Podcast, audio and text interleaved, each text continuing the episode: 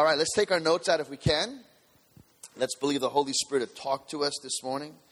Holy Spirit, we thank you for your presence. We thank you for making Jesus real to us. We thank you, Lord, that you are the one that gives us wisdom and revelation, knowledge and understanding. You're the one that shares the secrets of the Father with us. Thank you for what you're doing in the earth today.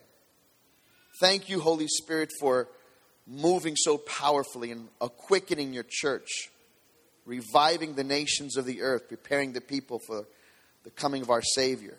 Just pray this morning, Holy Spirit, you illuminate truth to our hearts. You are the anointing. Just touch me afresh this morning to speak boldly with clarity and understanding. We invite the spirit of wisdom, revelation, knowledge, and understanding in Jesus' name. Amen. All right, let's take our notes out. I want to talk to you about something that I believe that the Lord is um, asking many of us in the prayer movement to shift into and to really believe um, for for what he, what he's preparing us for. Let me just, uh, if I can, qualify that by giving you a little bit about my background. Um, got saved in 1981. By 1986, I was serving full time on staff at a church of 5,000. Um, for nine years, I was one of the, there was 10 of us, Pastor Benny, and the other 10, it was 10 associate pastors. I oversaw the youth department, I oversaw the evangelism department, and for a season, I also oversaw the Latino department. I traveled, I was as part of the Healing Crusade team out throughout the nations of the earth. And uh, it was, I call it the most incredible Holy Ghost Bible college anyone could ever go to is to sit under an anointing and sit under a ministry where signs, wonders, and miracles was like second nature. It was just natural to see that, and to it was natural to operate in that for all the pastors and all the departments, the children's department, you name it.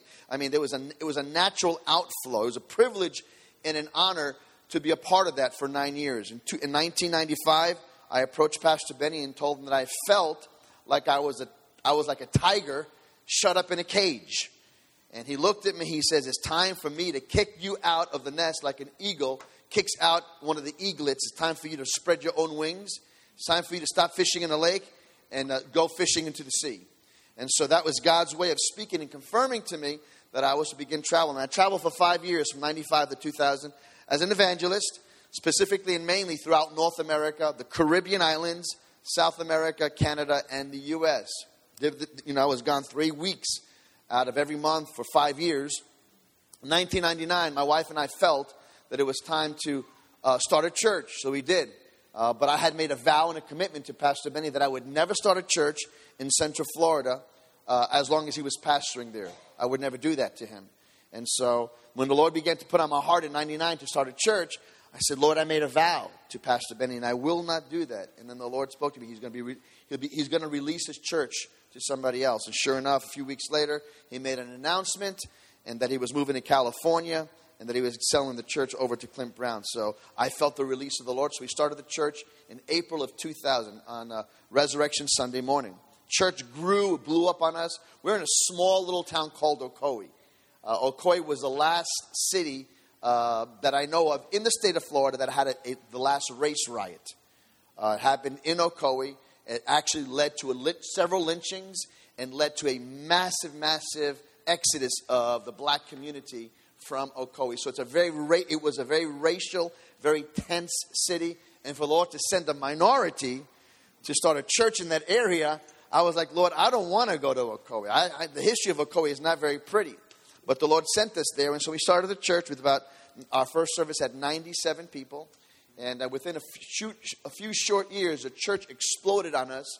We had several hundred coming, about 600 people that were coming in the first four years. Um, I mean, the, and the, the, church was really built on the supernatural signs, wonders, and miracles. They came from all over Central Florida, and it was really an awesome thing what God was doing. And even back then, because of my encounter with the Lord in 1981, while serving in the U.S. Navy, I was introduced to, the, to intimacy with Jesus through Keith, Keith Green's music. I used to lock myself, this is true, I used to lock myself. Um, I was um, um, a sonar technician. And so I used to, I had access to these massive, you know, computer rooms, and I would close. It was so cold in there, I'd have to go in there with a scarf, you know, earmuffs, gloves, and a coat because it was freezing. They had to keep these com- these computer boxes completely cold, and so I would go in there because that was the only place I could find time alone with the Lord. I was so hungry for the things of God. My pastor was Kenneth Hagin. I devoured all his materials for those three years, you know, that I was saved in the military. And I eventually, you know, understood about the Holy Spirit. There was a hunger. Somebody introduced me to Don Francisco and Evie, and then eventually Keith Green. And so Keith Green became my worship leader. And I just got lost in the presence of God. And I had, you know, Kenneth Hagin's material. I mean, I had church. Literally, I would walk through the ship hallways with a stack of books, and I would lock myself up. It was so cold that I could see my breath. That's how cold it was. But that was where I found God. I would spend time with God. So the Lord introduced to me the importance of passion for the Lord as a very young believer. Fast forward five years, I get encountered at a Benny Hinn service. Someone tells me there's a man that operates in the miraculous, and I had never heard about that, even though I had read a little bit about it in Kenneth's materials. But I was more studying the uh, the the new man, the, the the the the new creation realities. That's what I was really eating from Kenneth Hagin's materials. But when someone told me that there was a man in Orlando, because by that, by that time in 86, I moved to Palm Coast. I went, I got out in 80, 84, in 85, excuse me, I moved to Palm Coast, Florida, which is not too far from here. Uh, helped at a church there, and then in 86, I moved to Orlando, and then I finally became on staff there. But how I got on staff at Orlando was somebody invited me to the service of a man that does works in miracles. I had never seen a miracle. So I wanted to go see a miracle. So I walk into this church building, place was packed on a Wednesday night. It was like 2,300 people there. And the usher, for some reason, sits me exactly where Allen is sitting on the edge row, third row, on the edge seat right in front of the platform. And here comes this man. He's all glamour. If you, you know Pastor Ben, he comes out all decked out.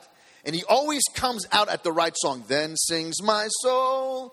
That's when he comes out. So he would come out at that song, and I'm and my eyes were glued on this young guy, and this because he was he's only like nine years older than I am, and he's short, a little bit shorter than me, but he was as thin as I was, and he was all decked out in Giorgio Armani suits, and I was just glued to him, just watching him because of the charisma and the and the authority that he demanded. I mean, that was my first first time seeing him, and I'm glued because there was something different about him. And I remember he was operating the, operating the service and preaching, and then all of a sudden, in the middle of his preaching, he looks down. Actually, I was out sitting on that side. He looks down at me and he goes, You, young man, stand up. And then he says, The Lord tells me to tell you that the call of God is all over you. I don't know who you are. He said this, but from now on, ushers, when this young man walks into this church, you make sure he has a seat reserved up front because the call of God's upon him. Well, that was that was my indication that I was supposed to move to Orlando. And so a few weeks later, I moved to Orlando. He starts taking me on some trips with him. You know, would you drive my car? So he would go all over Florida, Bradenton, and do healing services. So I would drive his car. And he would just talk to me about the things of the Holy Spirit. And, and so now, now I'm getting a deeper level of the Holy Spirit because I'm hearing it from him, but I'm also seeing it operate in person in the services. And so that's how I got trained on understanding the work, the ministry, and the person of the Holy Spirit by observing. I would sit, when I would travel with him on the Crusades, I would sit on the platform because he would always have the ministers sit, you know, in three rows on the stage. And I would always, I would always sit there and I would take notes. I would take notes on when he would move in the miraculous, how the words of knowledge were released through him, I observed all those things. I observed how, when the people's attention was turning off from the Lord back unto Him, He would switch the atmosphere and begin to decree worship to the Lord. I noticed all these things because He would discern. He, he was a master and He still is a master. Now, He's not a perfect man like none of us are. But I would give my, I would give my, I would take a bullet for that man anytime. That man raised me up in the things of the Spirit of God. But I would observe, he is a master at observing the waves and the currents of the Holy Spirit. Now, you don't, you know, you don't need, let me say this way you don't need to have an organ behind you to pray for the sick. There's different streams. One of the things that I'm realizing about the Holy Spirit is that there are different streams of God. And if we're not careful, we're going to try to enjoy one stream and kind of camp out there. How silly is that when there are several streams to the Holy Spirit, several streams to Jesus, several streams to God? And, and even though he operates in this one stream, he's a master at it. He knows exactly how to shift when the winds or the currents of the Spirit of God shifts. I'm going to take this, how this all applies to intimacy with Jesus. Because in those days, in those days, I had an intimate walk with the Lord. I had an intimate walk with the Lord because of the music of Keith Green, ushered into the God's presence, and then all of a sudden, I mean, Pastor Benny is a phenomenal worship leader. If you don't know him, he's a phenomenal worship leader. He's a worshiper. I saw a man literally shift, almost, you know, like, you know, the Bible says that the anointing would come upon Saul. He would be turned into a different man. There's a turning. I mean, we all, we all have an anointing inside of us.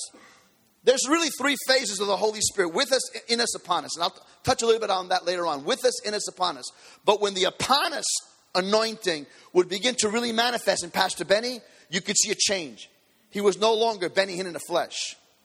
He was Benny Hinn surrendered to the movement of the Holy Spirit. You could see the shift and you, you can feel the atmosphere shift as well. Those things I observed. Those things taught me, wow, what a worshiper. He's a weak man like all of us are weak, but man, when that man connects with God, he really loves the Lord. And he knows the voice of God. How many of you have been, have been, been blessed by Pastor Benny's ministry? Amen? So, you know, so I'm going through this in, in 1986, 1995, 2000, you started church. 2005, I get encountered by the Holy Spirit.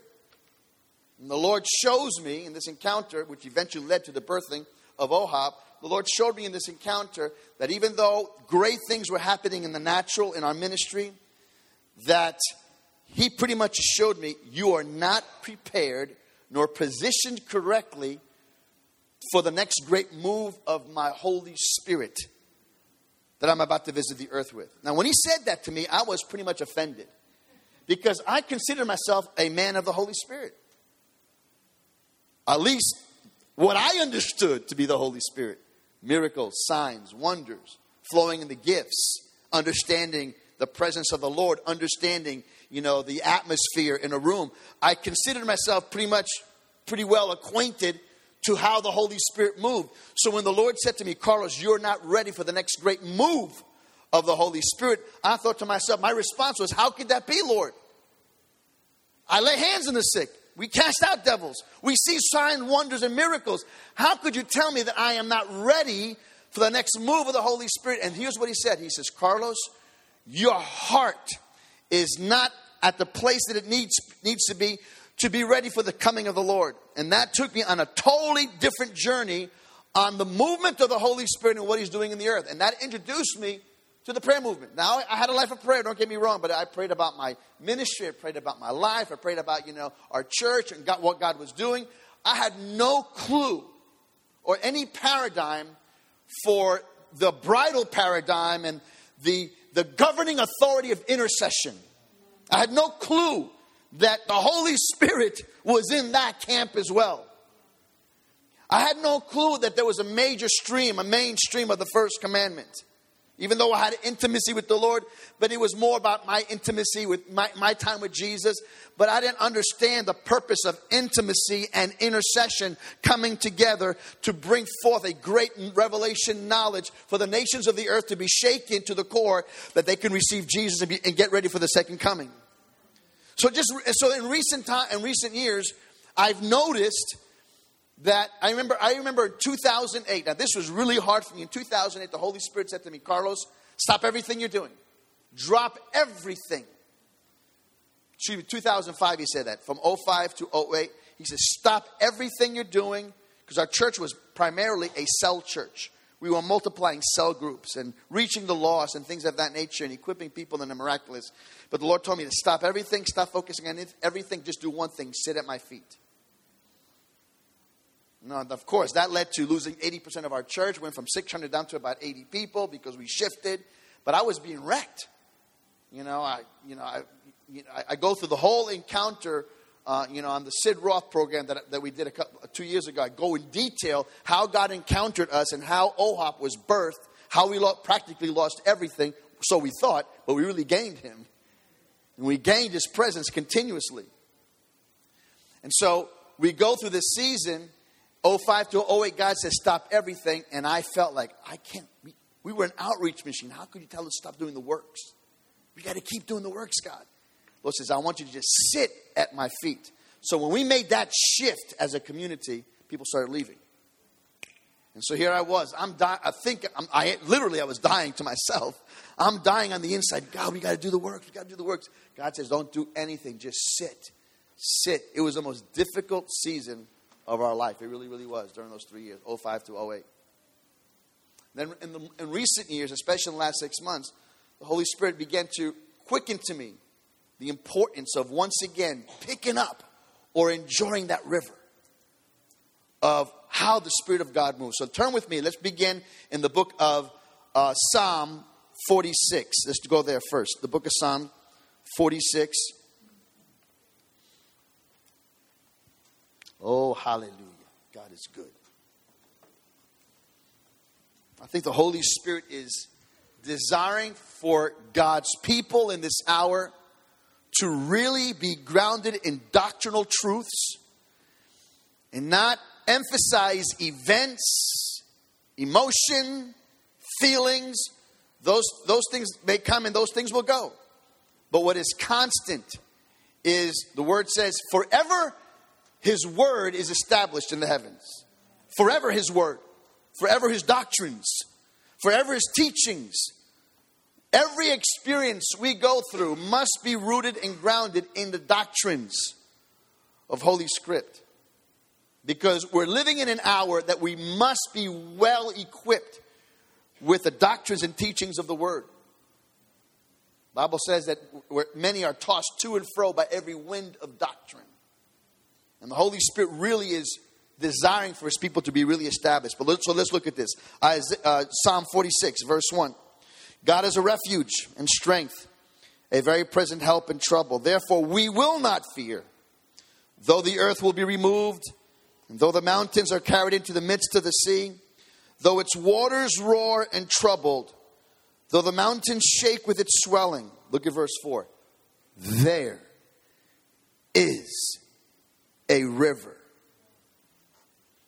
There is, even though there's trouble all around us, even though there's confusion all around us, even though there is confusion about what's happening politically in the election process right now in America, even though there's confusion with this, economically, politically, religiously, and all those are troubled waters. There's troubled waters all around us. Even though there's all these waters that are around us, nonetheless, God's a refuge in the midst of troubled times. God is a refuge in the midst of confusion. Now, here's our refuge. The refuge is this. Verse 4 There is a river whose streams, you see that word streams? It doesn't say stream, it says streams, plural. There are many streams to the Holy Spirit. There are many streams to God. And these streams together, let's call them tributaries. These tributaries will join together and create this massive river we call the movement of God or the movement of the Holy Spirit. Several years ago, I was in Manaus. I was in Manaus, in the region of Pará, in, in Brazil. You from there? Yes, okay, you from Manaus?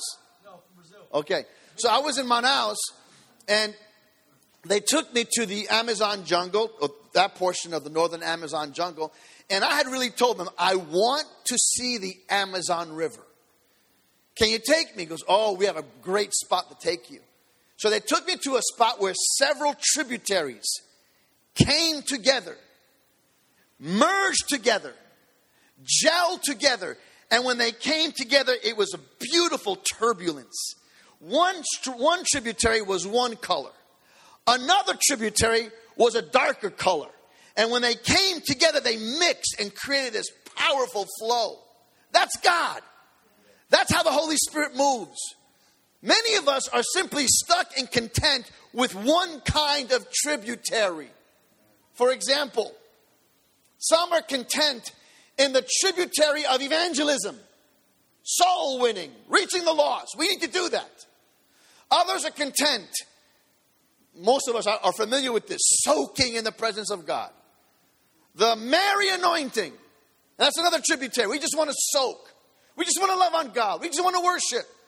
Then you have the intercessors or the prophetic intercessors and those who are those who are like, you know, love to do warfare and decree. That's another stream expression of God. Then you have the faith tributary. Then you got the signs and wonders tributary. Which one do we pick? How about picking all of them? I believe we're in a season where the Holy Spirit is asking us because what I find and what I sense, especially when we, those of us that have been exposed to the house of prayer model, if I can say it that way, or the house of prayer stream, it's almost like, I don't know, I mean, I, I've traveled to several hops all across the U.S., and, and it's almost like, it's almost like the Holy Spirit is not recognized. It's almost like the Holy Spirit doesn't have a role there, even though he does, but it's not, he's not recognized or he's not affirmed. And I believe that we're in a season where the Holy Spirit, that the Father wants us to understand the role of the Holy Spirit even in the hops. The role of the Holy Spirit in the prayer movement. Because what we don't realize, the Holy Spirit, it was the Holy Spirit who encountered us. Jesus isn't on earth, it's the Holy Spirit. Jesus said, It's to your expedient, it's to your benefit that I go away. Because if I don't go away, I cannot send you the comforter. Or another word for the comforter is the helper. If I had time, I, I, would go, we can go over all the things the Holy Spirit does. He leads, He guides, He teaches, He reminds, He foretells, He predicts through you, prophesies through you, He helps you, He intercedes through you all the different roles of the person of the Holy Spirit, how we need a fresh understanding of God's Spirit in this hour in the prayer movement. Because He's the one that's orchestrated this prayer movement. It's been the Holy Spirit. I believe that we, we have to have a fresh understanding. Second Corinthians chapter 13, I believe it's verse 14, where it says, Paul is speaking, signing off to the Corinthians, he says, May the love of God and the grace of our Lord Jesus Christ and the communion of the Holy Spirit be with you. The communion.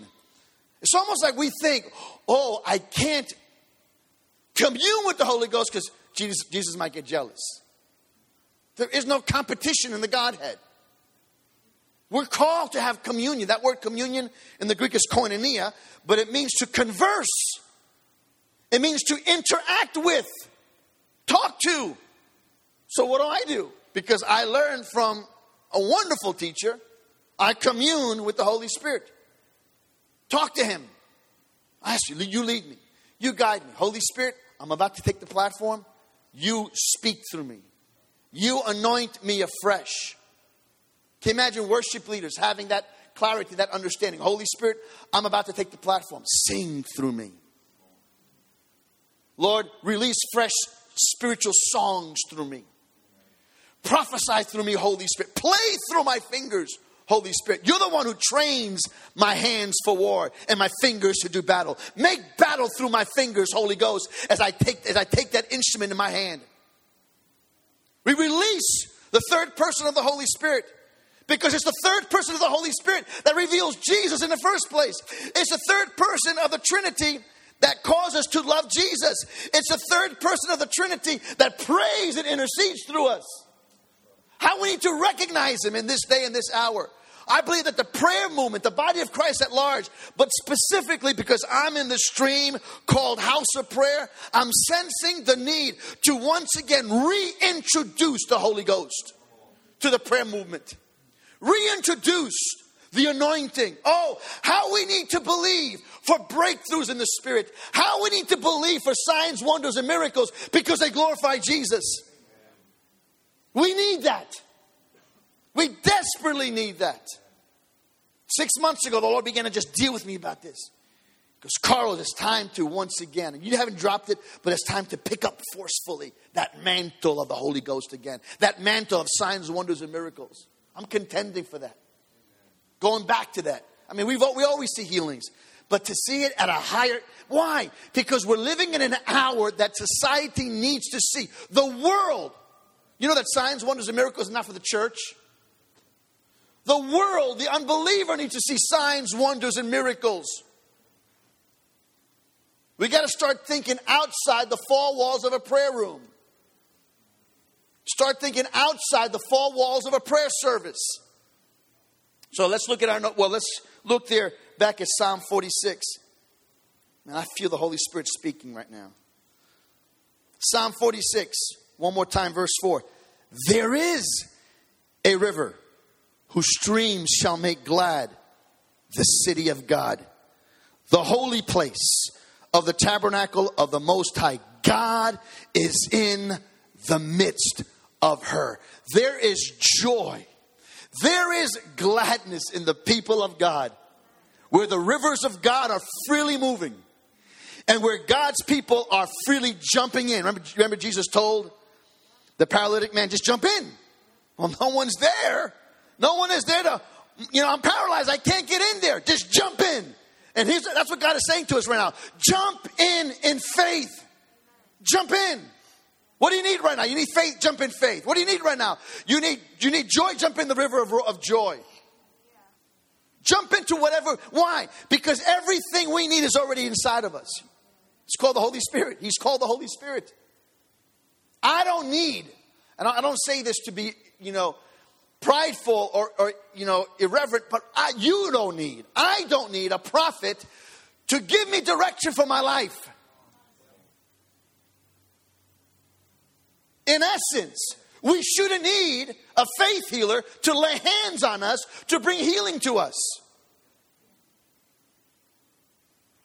This is where I believe the church has to go to, to, to once again re- allow the Holy Ghost to have his way inside of us and through us. Look with me, if you will, at Isaiah 33.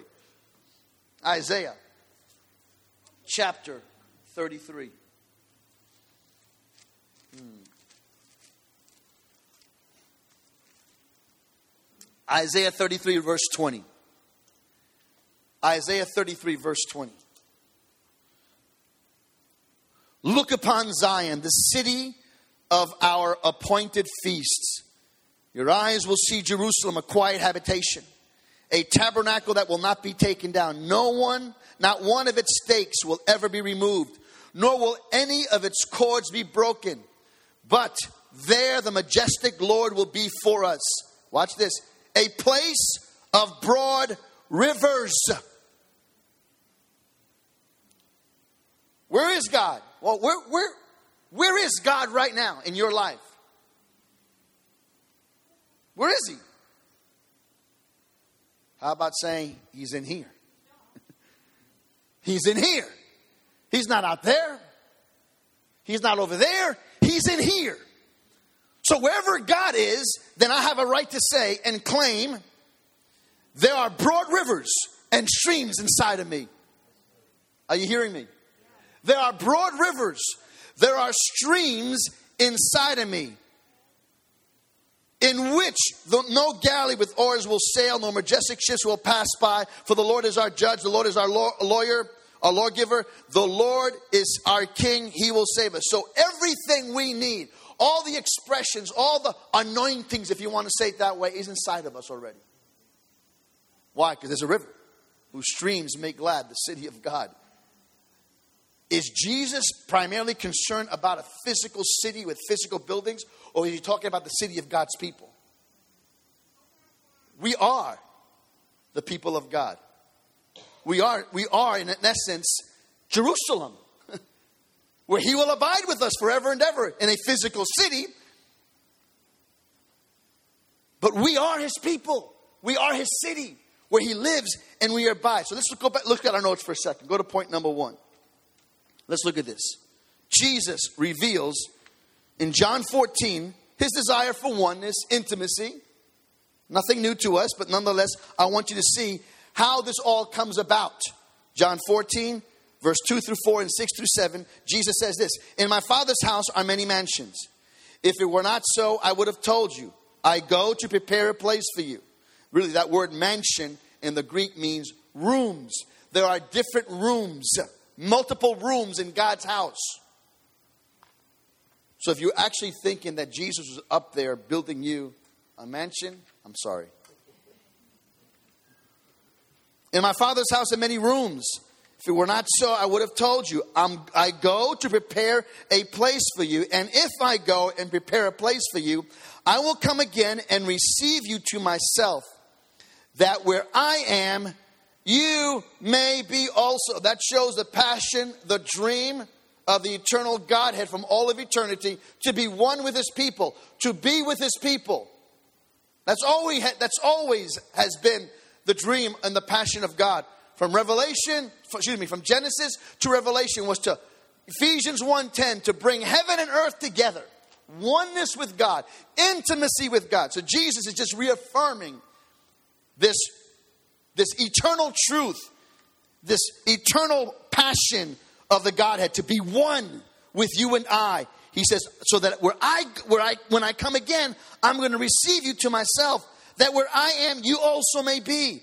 And then where I go, you, and, the, and where I go, you know the way and how to get there. And Jesus says, I am the way, the truth, and the life. No man comes to the Father except through me. If you've known me, you would have known my Father also, and from now on, from now on, you have seen him. So basically, there in John 14, 2 and 4, 6 and 7, Jesus is revealing the passion, the desire of God, why he came in the first place. He came pretty much to be able to fulfill the dream of the Father that there can be eternal oneness, to actually make that manifest in the natural. And we have a down payment of that right now through the Holy Ghost. That's why I used to wonder, Lord, Elijah, Moses, what great prophets. Ezekiel, what great visions. You know, Daniel, what great interpretations for a prophet. Precise. And then all of a sudden, John the Baptist shows up on the scene. Never doesn't never had one miracle that I know of. Doesn't have a major vision or dream. All he simply is, is there is preach, repentance. And then Jesus says, I tell you the truth. There is no greater prophet that's been born of a woman like John. In other words, John's the greatest. I used to wonder, how could that be? How could John be the greatest? And then, the, then the Lord, it hit me. G, John had the privilege. Everybody was pointing towards Jesus. Everybody was having visions about Jesus, interpreting about Jesus, revealing about who was coming. But John had the privilege of not saying he's coming, he's saying that's him.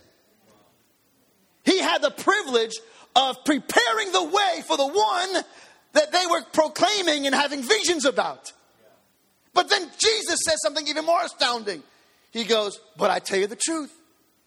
The one who is least in the kingdom of God is greater than John. How could that be?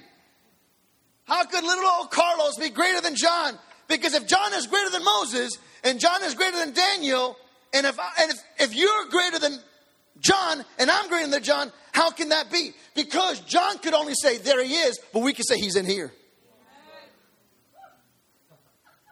Are you hearing me? John could say, That's him. I prepare the way. But John could not say, He lives in me, He breathes in me, He ministers through me. He didn't have the Holy Spirit the way you and I have Him. What many of us have to understand there's three main role, excuse me, three main phases in the life of every believer regarding the Holy Spirit. Number one, He's with us. Number two, He's in us. Number three, He has a right to come upon us. Three roles with us. The purpose of with us, turn with me to John 14 for a second. Are you getting something out of this? John 14, let's look at that for a second.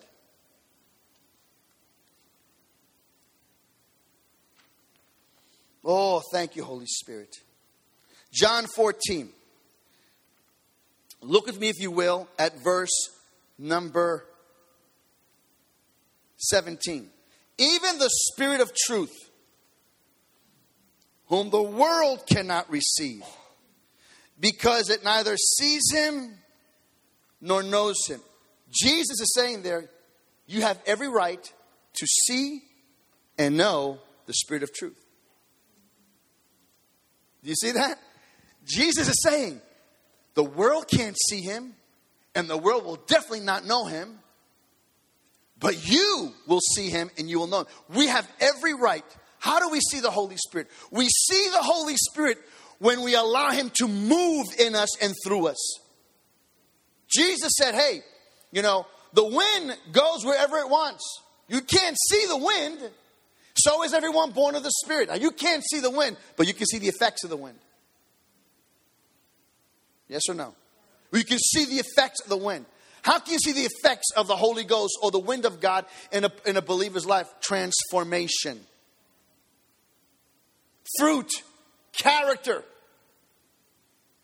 They're compassionate, they're full of love. That's because the Holy Spirit is working this, the work of transformation. You can see the Holy Ghost when people's lives are changed. You can see the Holy Ghost move in someone's life when in your life when you're being transformed. You can see the Holy Ghost move in your life as he works through you. So Jesus says, the world can't see him and the world can't know him. But he says this, but you know him. Now watch this. He says, You know him. Now, when he said this, he said this while he was still with them in flesh and blood.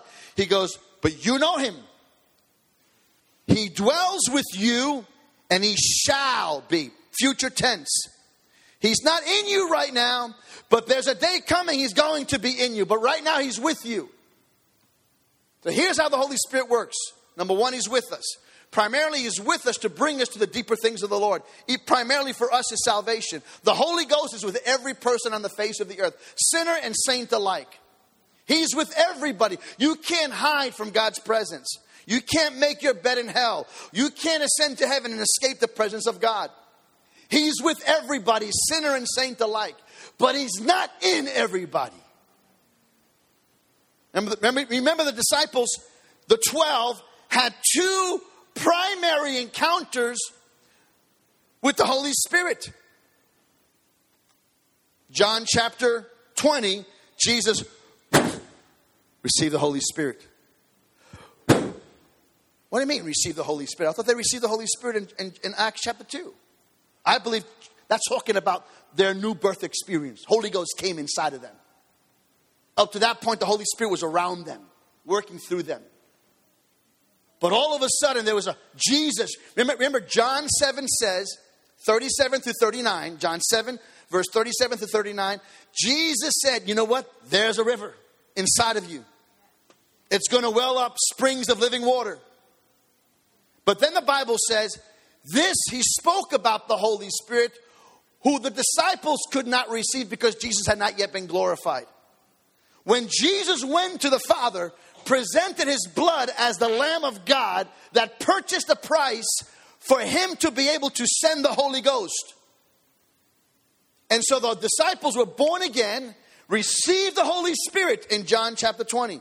But then we know in John chapter in Acts chapter 2, they have another encounter. The Holy Spirit was with them, but Jesus says here in John, in John 14, 17, He will be, future tense, in you.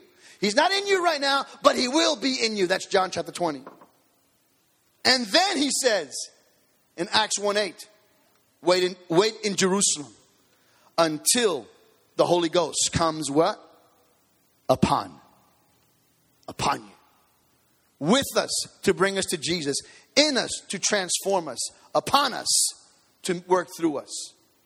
With us before salvation, in us at salvation, upon us after salvation. That is a right of every believer to experience the fullness of the Holy Spirit in this hour. Why? Because the Holy Spirit is the one who reveals Jesus to us. He even says right here in John 14, let's look at this. Look at verse 15. If you love me, keep my commandments. You want to talk about intimacy? Okay. It's the Holy Spirit that puts passion and love for Jesus. You want passion for Jesus? You can't have passion for Jesus without the Holy Spirit.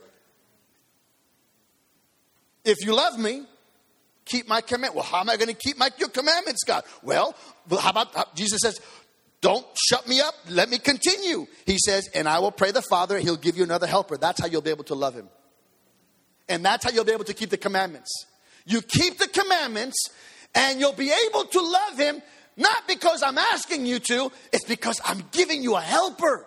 That's why I must leave.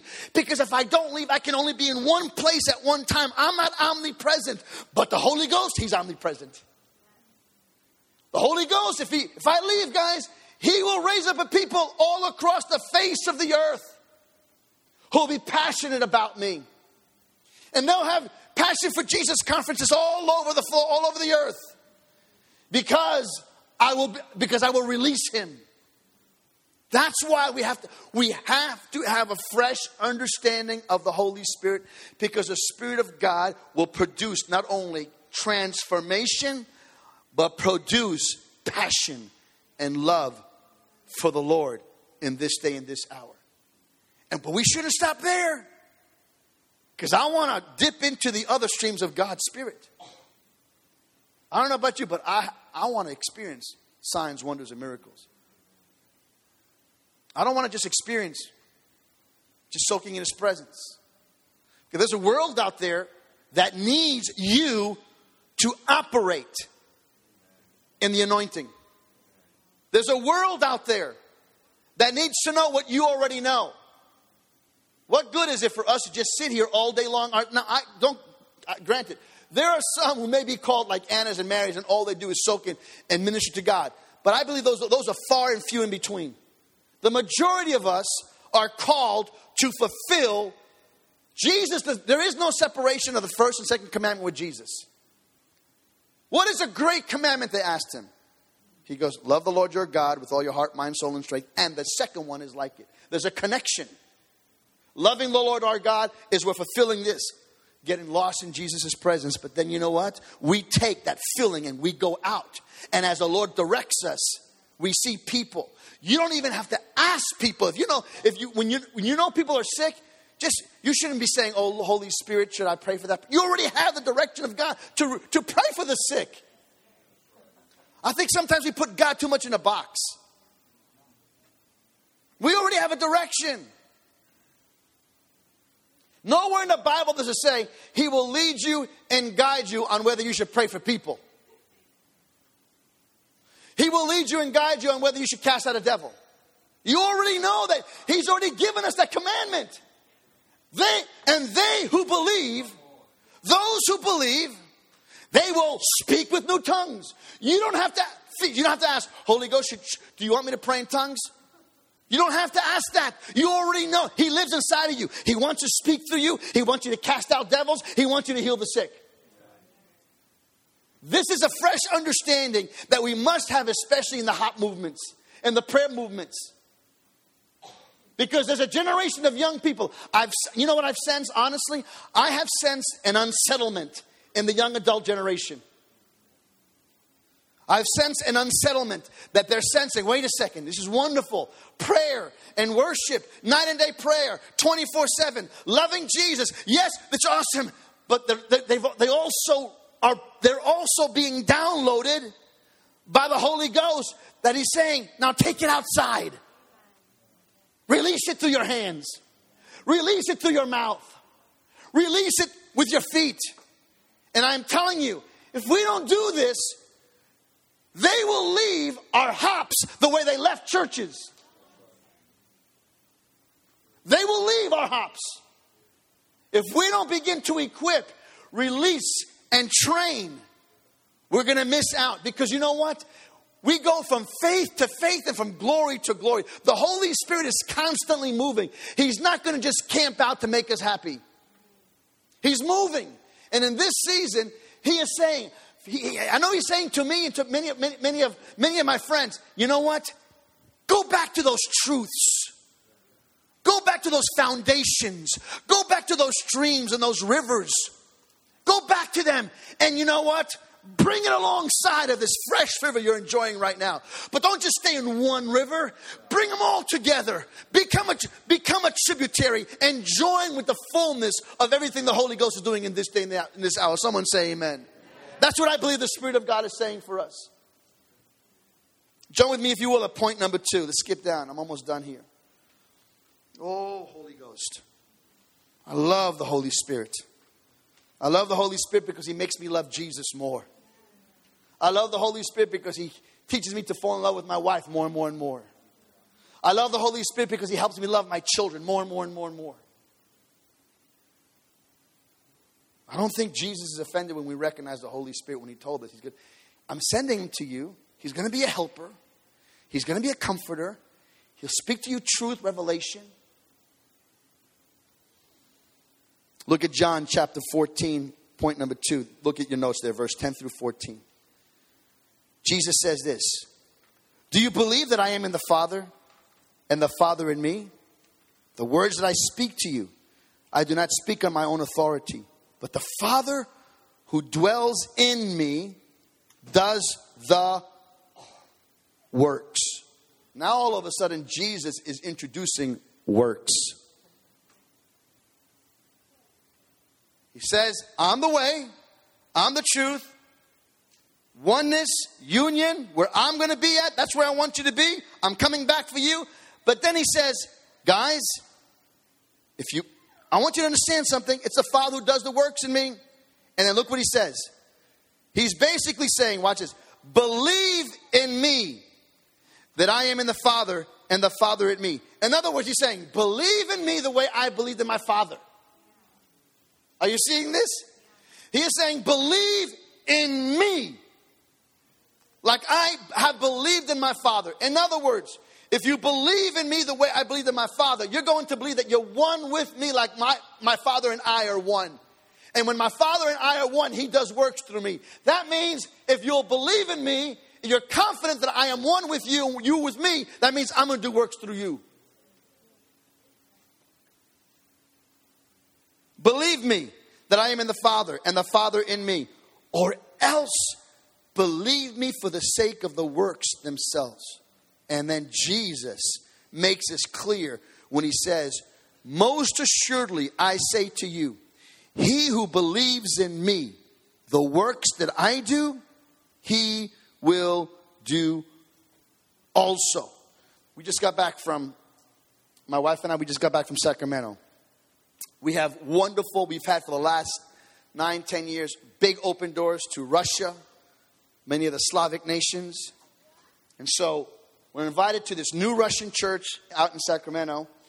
And, you know, I'm ministering, and, and, and, I, and I heard the Holy Spirit say, I'm going to heal tonight. Let, pray for the sick. And so there was this one lady, actually, she was the mother of the, of the pastor of the, the pastor's wife. So the co-pastor, she was the mother, and for 20 some 21 years, she's had massive, she had, had, had an injury in her lower spine in constant pain, 21 years of pain that she received from giving birth to her daughter. She can barely sit down. When she sits down, she's got to, I saw her constantly stand up. And so she, she would sit down for a while and got to get up because of the pain. And then there was another young lady there. She was from Belarus. Five years, for the last five years, she can she has to have only specific kinds of food because if she eats regular food, she goes into major cramps and major pain. And I felt from the Lord, God was going to heal them that night. It was a small little church. There was maybe, what, 40 people in there? Maybe 40, 40 50 people in that service. And so we prayed for them. And, you know, there was no hype. There was no, you know, whatever. And I'm okay with that. You know, there are times where I feel like, yeah, play this, play this song. Let's, let's go with the flow. But you don't need to have that in order to manifest the Holy Spirit. You don't need because Jesus never said, "Hey, make sure you have the you have the keyboardist there. Make sure you're you're in this note before you pray for the sick." Now there are some. Listen, there's many ways to get healed, to or to minister healing. You can anoint them with oil. You can just speak the word. You can lay hands. You can have music behind you. There's many different ways. The bottom line is just do it. Just do it. So we pray for them, and I mean, right there and then, they just break out weeping instantly. Pain left in both of them. So that girl that could not eat just about anything, she tested it when she got home. She ate everything she could. She just began to chow down and chow down. Next morning she comes, she goes, I just want to testify. I go, you know, pastor prayed for me. When, she, when he did, I felt this warmth all over my stomach. My, my, my stomach was very hot and burning. And I felt, I felt that God had healed me. The pain had, the discomfort had gone. So I went home and I ate. And I ate and I ate. I went to bed thinking, oh, maybe it's going to come in the morning, the pain. I got up the next morning, no pain. So I ate like crazy this morning. And so, and, and, and she was testifying this at a breakfast meeting, and then she was eating again. She goes, I am completely healed. That same night, we had a massive dinner. She was eating like crazy, and she testifies, no pain at all. Same thing with the mother of the pastor's wife. 21 years of major pain, and there she was testifying in front of everybody. God healed me. I felt this warmth go through my back and I'm completely healed. I am telling you, the Spirit of God wants to use your hands.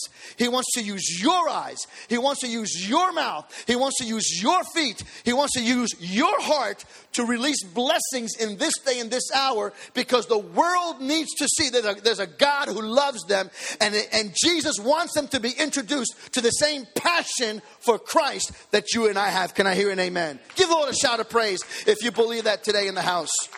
Amen. I believe that with all of my heart. Because Jesus says, Greater works than these will He do. Why? Because I go to my Father, and whatever you ask in my name, I will do. That the Father may be glorified in the Son. The powerful name of Jesus. So many of us don't have a revelation of the power of the name of Jesus, the name above every name, the name exalted we can speak to a situation. We can speak to we can speak to sickness. We can speak to demonic strongholds in the name of Jesus. And if we really believe, if we really believe, I think, you know, I've been guilty of this because we were I was raised up this way, but many times preachers who operate in the miraculous, I've heard them say, if you'll have faith, as if it's only dependent upon their faith. Many people in the Bible had no faith and Jesus healed them. I'm not saying there's no role that they don't play, but it's so easy sometimes to kind of just pass the buck. But in reality, the Holy Spirit is challenging us. Build your faith muscle. Build your faith muscle. Release me. You don't have to ask me if you want me, want me to heal. You don't have to ask me if you want me to fill. You don't have to ask me if you want me to deliver. I want to do that. Do you believe that I want to do that through you? Hallelujah. Let's do this. Let's do this because Jesus gave us the promise greater works. Greater works than these shall you do. Greater works because I go to my Father who's in heaven. He is basically saying, Listen, I'm going to my Father, and when I go to my Father, I'm presenting the blood. And when he sees the blood, and the, the purchase price, that blood will release the Holy Spirit.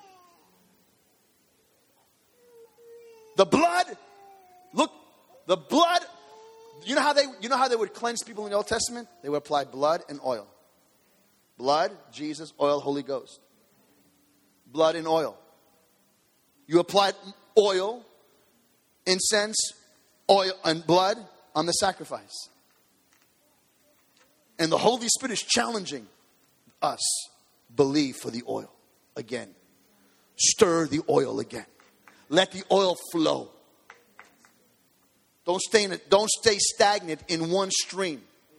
Embrace the streams. There is a river whose streams shall make glad the city of God. And Jesus promised us, I'm going to go to the Father.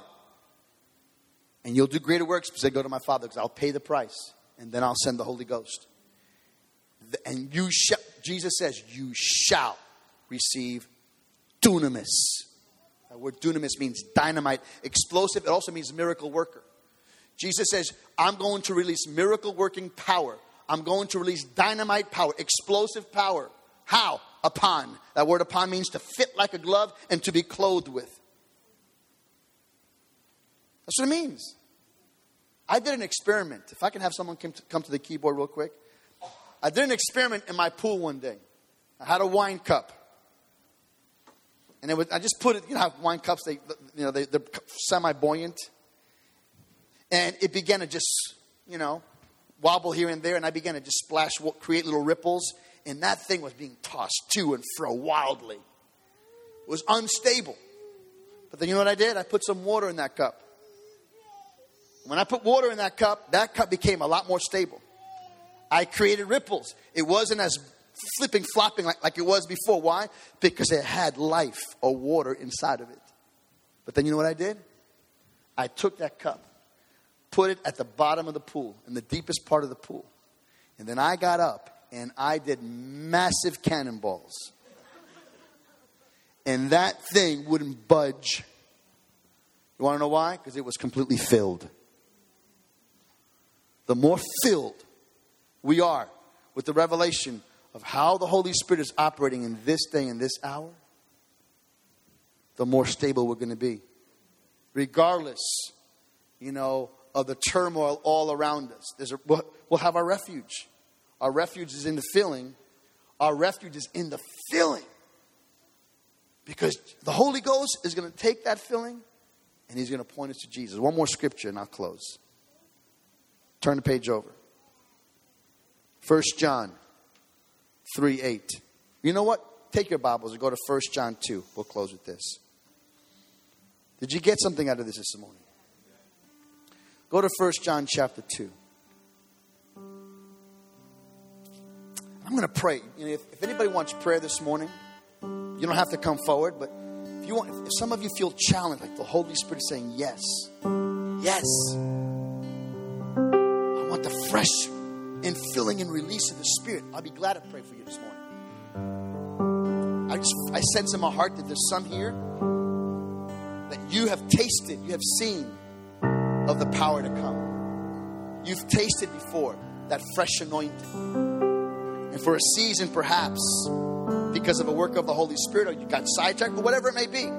But you know in your heart the Holy Spirit saying, I want to visit you again and operate this way in your life. Be happy to pray with you this morning. I'm right now, the Lord is at OHOP. I teach two Sundays a month at OHOP. The other two Sundays I travel. The Holy Spirit clearly had made it very clear to me teach on the baptism of tongues. So I've been teaching on the baptism of tongues that it's more than robo show kura bakaya. So much more than that. It's so much more than that. We need, we need the manifestation of tongues.